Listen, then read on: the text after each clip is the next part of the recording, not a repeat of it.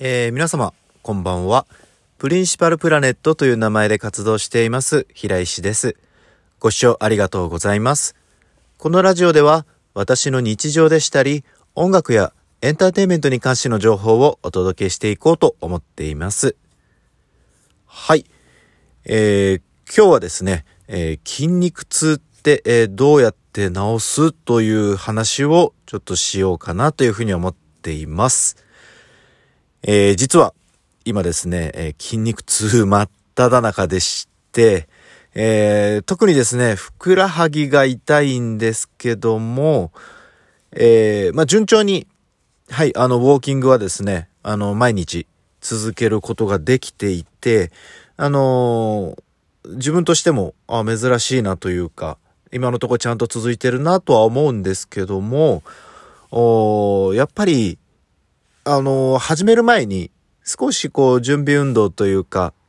軽く運動はするんですけども、それが終わった後の、えー、ケアっていうのを、うん、もう少しちゃんとしないとなっていう反省もちょっとあります。で、まあ、こういう時にですね、あの、まあ、ケアをしたあ後でもやっぱりこう筋肉痛って起きたりするんですけども、あの、まあ、その時に体をこう休めるのか、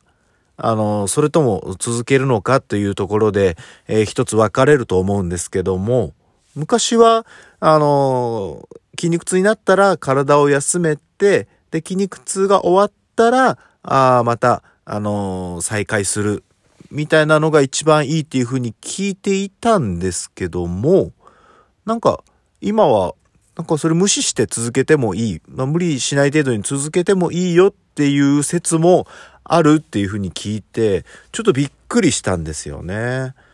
で、今までは本当に、あのー、体を使うだけ使って、で、休めての繰り返しが一番効果あるっていうふうに聞いていたんですけども、こう全く逆の話っていうのを聞くっていうのは、結構他にもあったりして、ダイエットとかも結構そういうのが多くて、何々ダイエットが結構流行ってる時は、それがいいとか、結構こういうやり方があるみたいなのを教えてはくれるんですけども、なんかそれがこう下火になったり、数年経った後には、なんか案外、その逆に良くないよみたいな話ってあるあるだと思うんですよね。今流行ってるのが糖質制限ダイエットとかあったりするんですけども、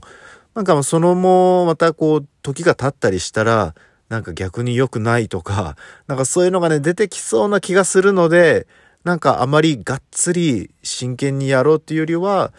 多少効果があったらいいなぐらいであの軽くプチ糖質制限ダイエットぐらいはちょっとやってはいるんですけどもうんあんまりやりすぎないようにしようとはいつも思ってますね。でまああの、筋肉痛に関しては、まあ、今回はちょっと、あの、ものすごい痛いわけではないので、まあ、無理のない程度に、ちょっとウォーキングとか筋トレは、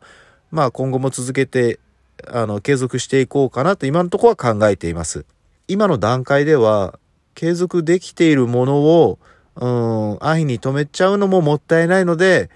まあ、あの、よっぽど辛くない限りは続けていこうかなというふうに思っています。